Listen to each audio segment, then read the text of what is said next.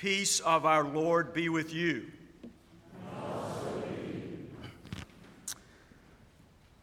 May the words of our mouths and the meditations of our hearts be acceptable to you, O Lord, our strength and our Redeemer.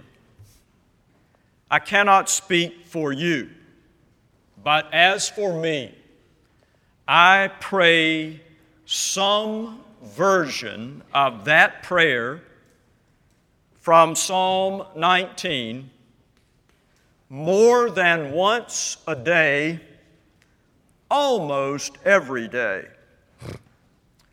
Almost every morning before the day begins, I pray to live throughout that day a life of careful speech.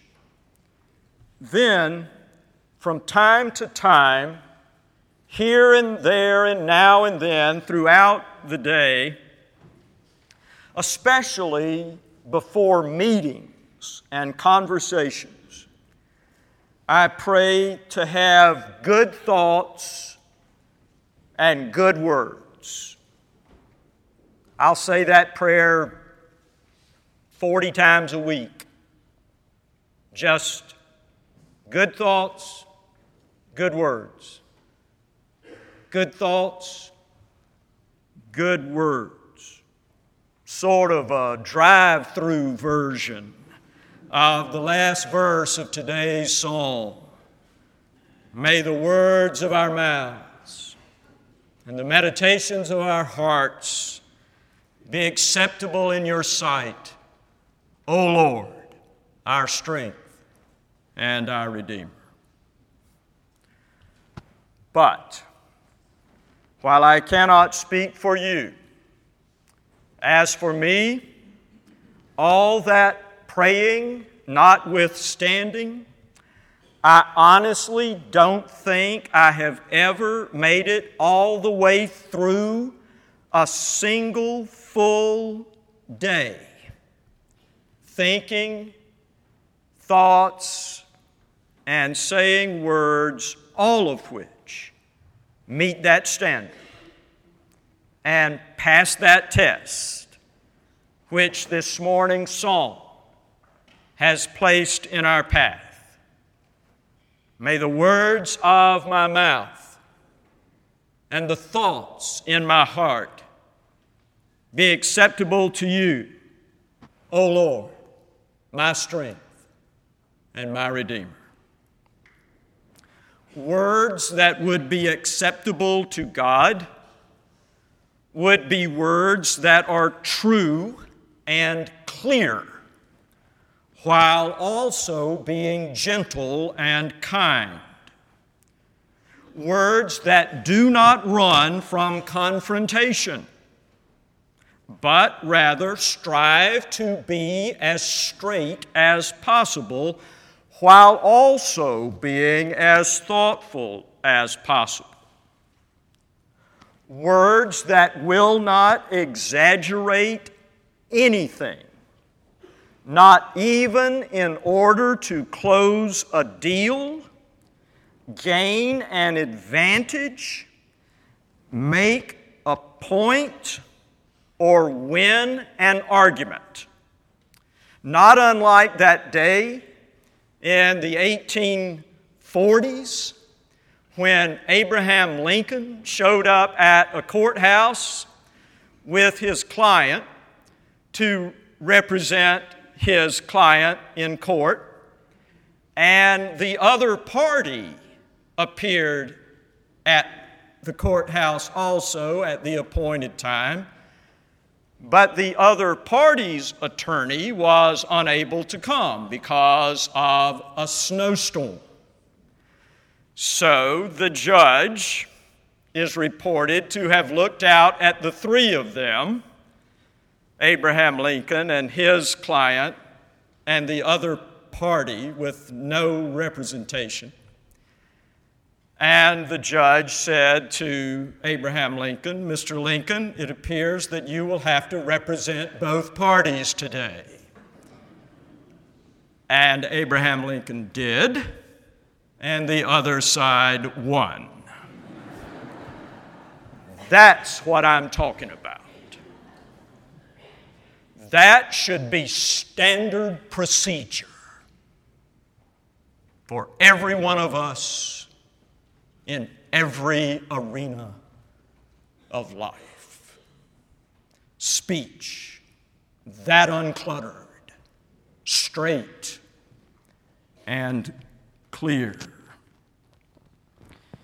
Those would be the kinds of words that would pass the test and meet the standard of the psalmist prayer. May the words of our mouths and the thoughts of our hearts be acceptable in your sight. O Lord, our strength and our Redeemer. Thoughts and words which are unfailingly sensitive to and respectful of those who are in any minority, which is likely to be ostracized, stigmatized, marginalized, bullied, or teased because they are different from the comfortable majority. The kind of thoughtful, mindful speech, which happens to be the particular responsibility and special obligation of those of us who, like myself, were born on the comfortable and easy side of every human difference you can name.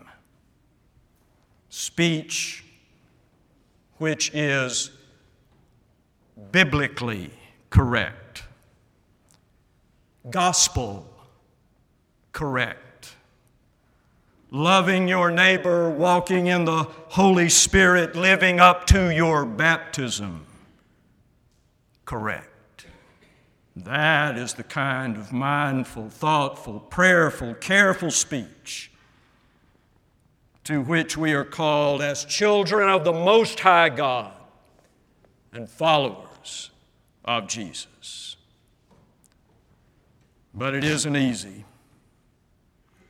for us to unlearn and set aside all the strategies and tactics by which we have learned to make our way through this life.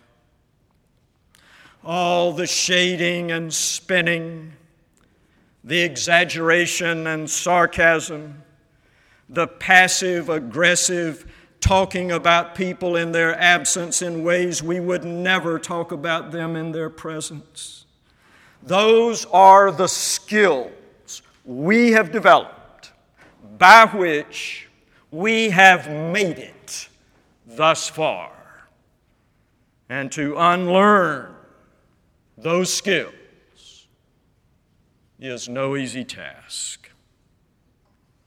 In her best selling memoir, Eat, Pray, Love, Elizabeth Gilbert wrote about going on a spiritual journey to an isolated island called Gili Meno, weary of years of trying and failing to become a more deeply spiritual person Gilbert began her 20 day retreat with the following vow. I am going to close my mouth, and I am not going to open it again until something inside me has changed. Which is exactly the sort of thing many of us need to do and none of us can do. Who of us can walk away from everything for 20 days or 20 minutes close our mouth and not open it until something inside us has really changed. No. You and I have to try to change while going to work and school each day. And while surrounded by people who expect us always to be exactly as we always have been. We don't get to escape to a spiritual retreat for change. Rather, you and I have to try to change. I mean, really change. While going to the same break room or boardroom, classroom or locker room, Facebook and Twitter, where everyone expects us to be who we always have been while we are trying to change, praying with the psalmist.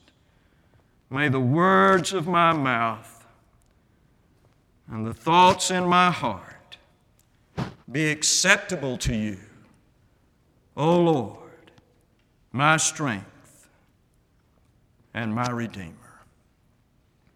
And the first time you decide to opt out of the same kind of talking you have always joined into. Someone will want to know what's the matter? What's wrong? You can say, Oh, not much just finally decided to live up to my baptism. That's all. Amen.